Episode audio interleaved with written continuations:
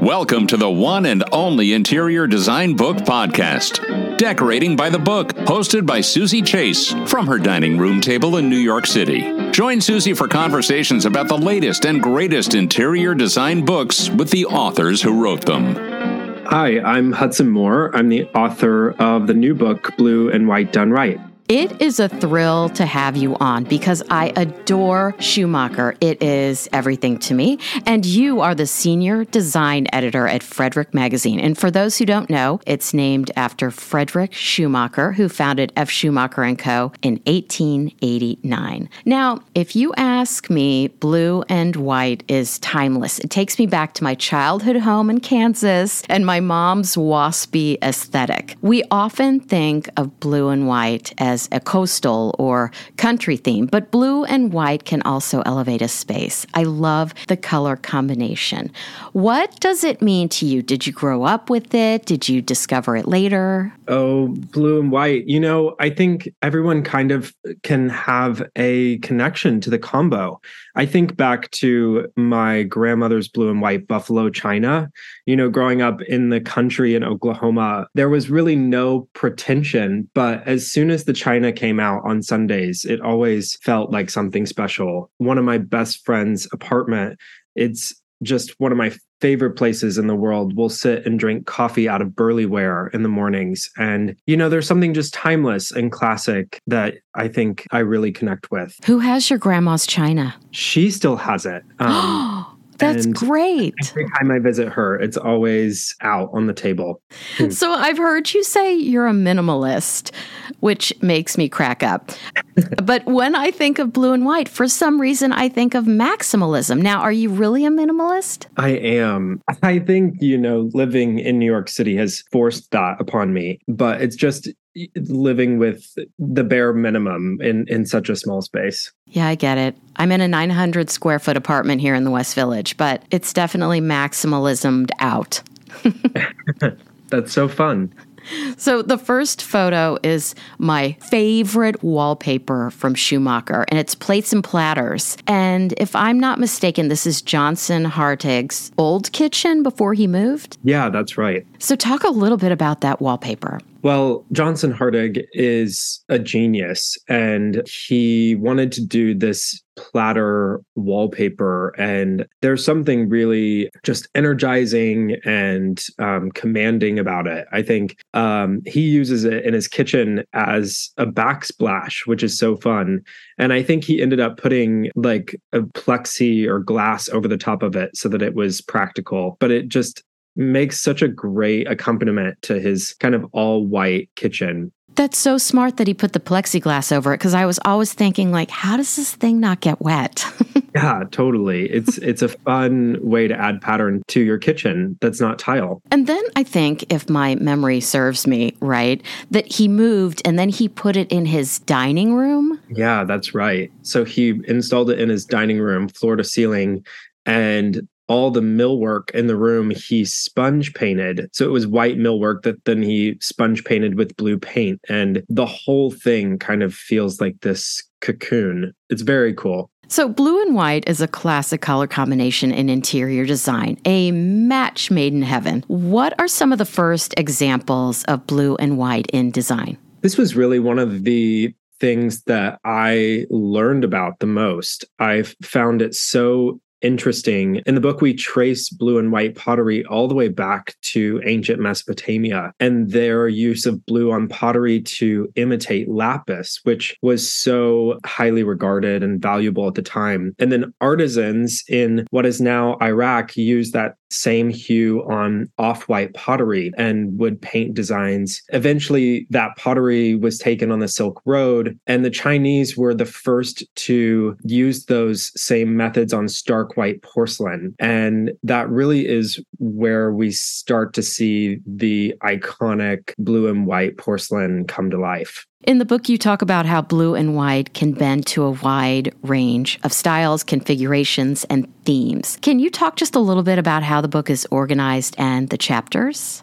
Totally. So we start out with that history lesson, which I think there's really something there for everyone. I find it so interesting. You know, it didn't even it didn't stop with the Chinese. The history continues on, and you know, we see the French do blue and white so well, and the Danish do blue and white so well, and and then it all comes to the States, and we, you know, have our stamp on it. And then we get into the glossary, which is a really fun part of the book where we break down different shades of blue and white and the histories behind them. And then we go into blue and white broken down by decorating styles. So we have a glamorous chapter, a modern chapter, a traditional chapter, all really showing the wide variance of the color combination and decoration. And then we end with this section on iconic designs, um, which I really think is like the ode to the classics of blue and white decorating from china patterns to wallpaper to fabric. So I love the little glossary of blues that you just mentioned.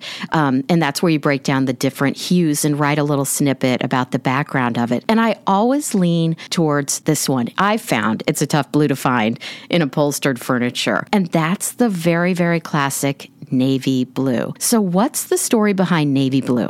It's also one of my favorites. I love navy. It's a funny story about George II in 1748. He was kind of enamored with this piece of clothing that the Duchess of Bedford wore. And he ended up choosing that same hue to put on the uniforms for the British Royal Navy. And that is where the name navy blue comes from. And another butte is cornflower. Could you tell that Vermeer story? So Vermeer was so enamored with this color and the cornflower color that he was mixing came from lapis. It's it's a little bit tragic because in his time in creating all of his masterpieces, he went into debt from trying to, you know, mill this color out of lapis. And he has so many masterpieces where he commissions cornflower. Um, we we know in the book the girl with a pearl earring, which is just so special.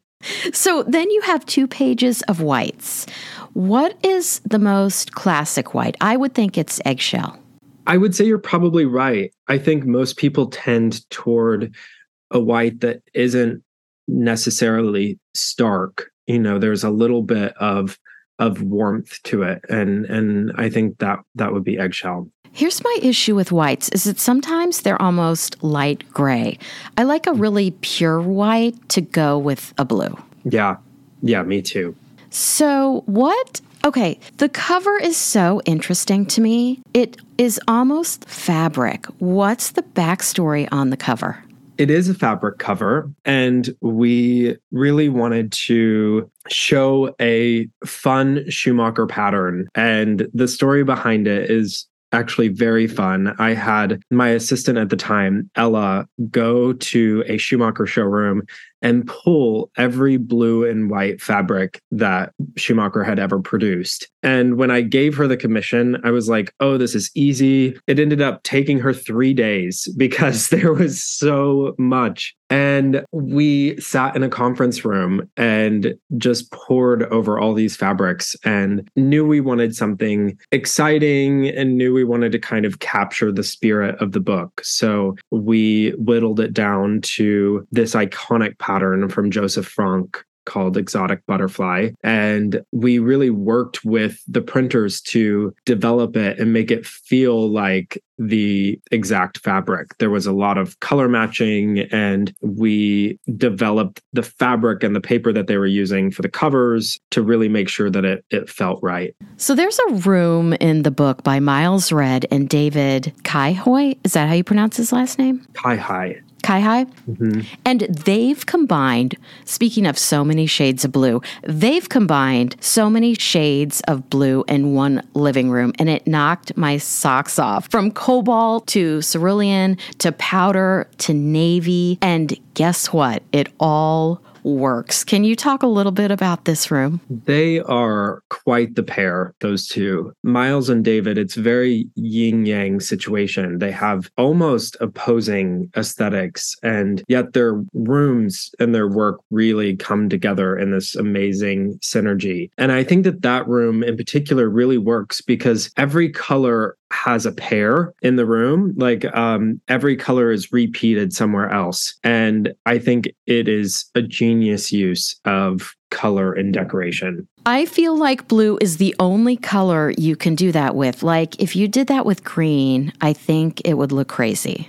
Yeah, I mean, I'm sure there are examples of it done correctly, but there is something about the blue hues and the finding the combinations of these different undertones that I don't know, just kind of melds. We have examples in nature of all these different blues kind of coming together from the sky to the sea and I think it feels natural. One look I just adore is a bedroom in the Peter and Paul Hotel in New Orleans. It's decorated almost entirely of blue and white gingham of varying scales. It's so clever. Can you talk a little bit about this? Yes, another really smart example of decorating. It's from the firm ASH NYC, and I love their work. You know, they take this one motif and put it in the room with many different scales. And I think that really works because they didn't try to bring in a bunch of different color. They didn't try to manipulate any other areas of the design. They really let the pattern um, have play. And by altering that scale, it just really makes for this amazing showcase. So, do you have any favorite blue and white interior design projects that you feature in the book? One of my favorite things in the book is this kitchen. It's in the casual and classic chapter. It's by Jean Louis Denoit, and he's a Parisian designer that just really has nailed color theory. And he painted this kitchen in this like soft eggshell white and the cabinets in the striking blue. And then so smartly he takes and paints all of the decorative millwork on the cabinets in white. And it really makes that millwork stand out in such an interesting way. I always love when designers use color to delineate something special in the room, whether that's millwork or um, special architectural features. And I think that he did it so well.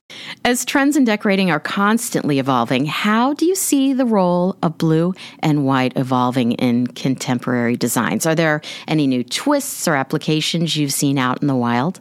You know, I think we've said this already, but I think blue and white is a classic combo that just will never go out of style.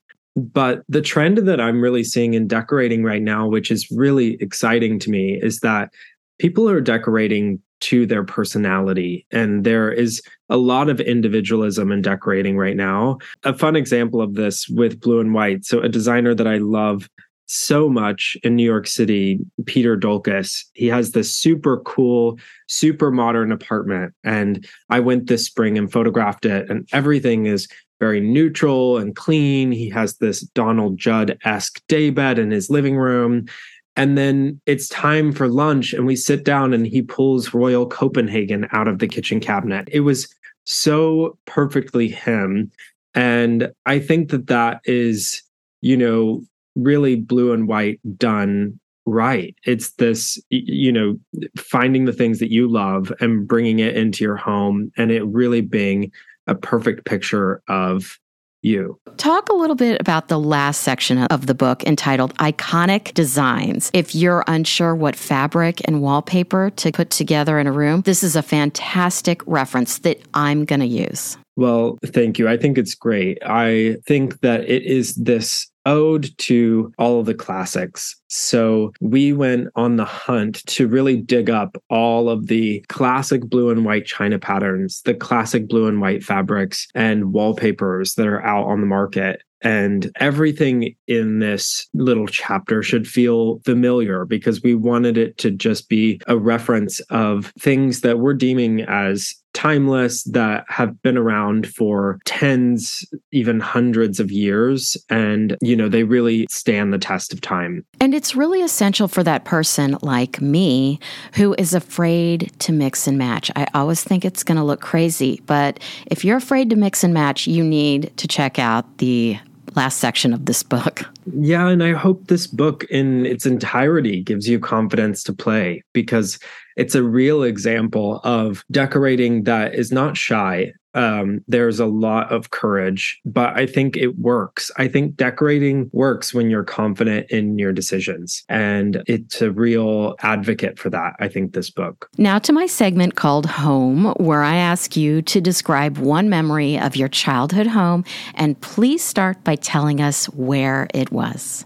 I grew up in South Central Oklahoma. And funny enough, I can't really say that I had one childhood home. I think I had about seven before graduating high school. Um, my parents love renovating homes and love design. And um, we just moved from house to house in our little farm town. And they would fix one up and then get totally bored and we would have to move. But, you know, that taught me a lot. And I loved watching how a bit of work went a long way into making a beautiful life. You know, what I've taken away from those childhood homes is just the importance of home. And if you love the space that you're in, if you craft a space that represents you it really does change it makes a psychological you know very environmental difference that that you really feel and experience did you find that each home you moved into was kind of like the same as the last, or did your parents completely switch it up? You know, there were some big changes. We went from like this Tudor to this